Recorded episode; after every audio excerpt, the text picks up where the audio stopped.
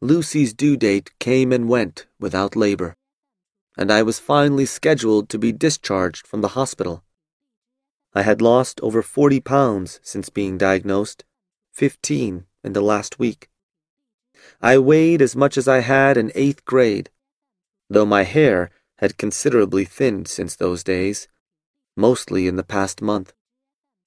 I was awake again, alert to the world, but withered.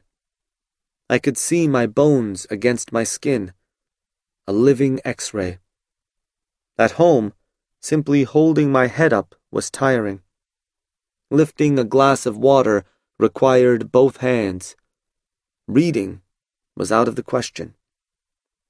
Both sets of parents were in town to help. Two days after discharge, Lucy had her first contractions.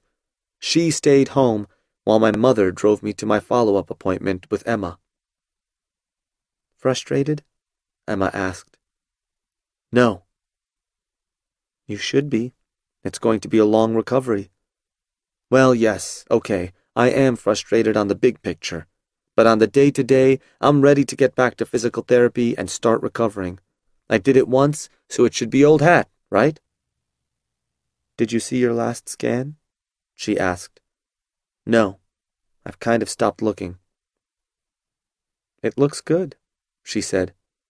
The disease looks stable, maybe even slightly shrinking.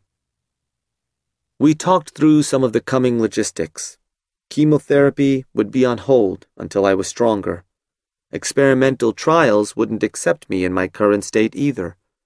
Treatment wasn't an option, not until I regained some strength. I leaned my head against the wall to support the flagging muscles of my neck. My thoughts were clouded.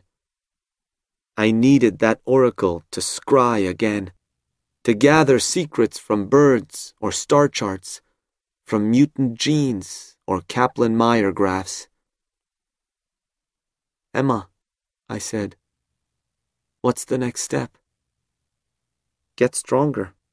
That's it. But when the cancer recurs, I mean, the probabilities I paused. First line therapy, Tarceva, had failed. Second line therapy, chemo, had nearly killed me. Third line therapy, if I could even get there, made few promises. Beyond that, the vast unknown of experimental treatments. Phrases of doubt fell from my mouth. I mean, getting back to the OR, or to walking, or even, you have five good years left, she said. She pronounced it, but without the authoritative tone of an oracle, without the confidence of a true believer.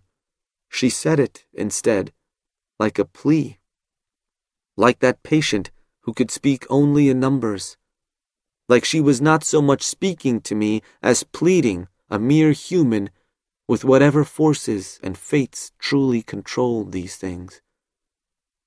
There we were, doctor and patient, in a relationship that sometimes carries a magisterial air, and other times, like now, was no more and no less than two people huddled together as one faces the abyss. Doctors, it turns out, need hope too.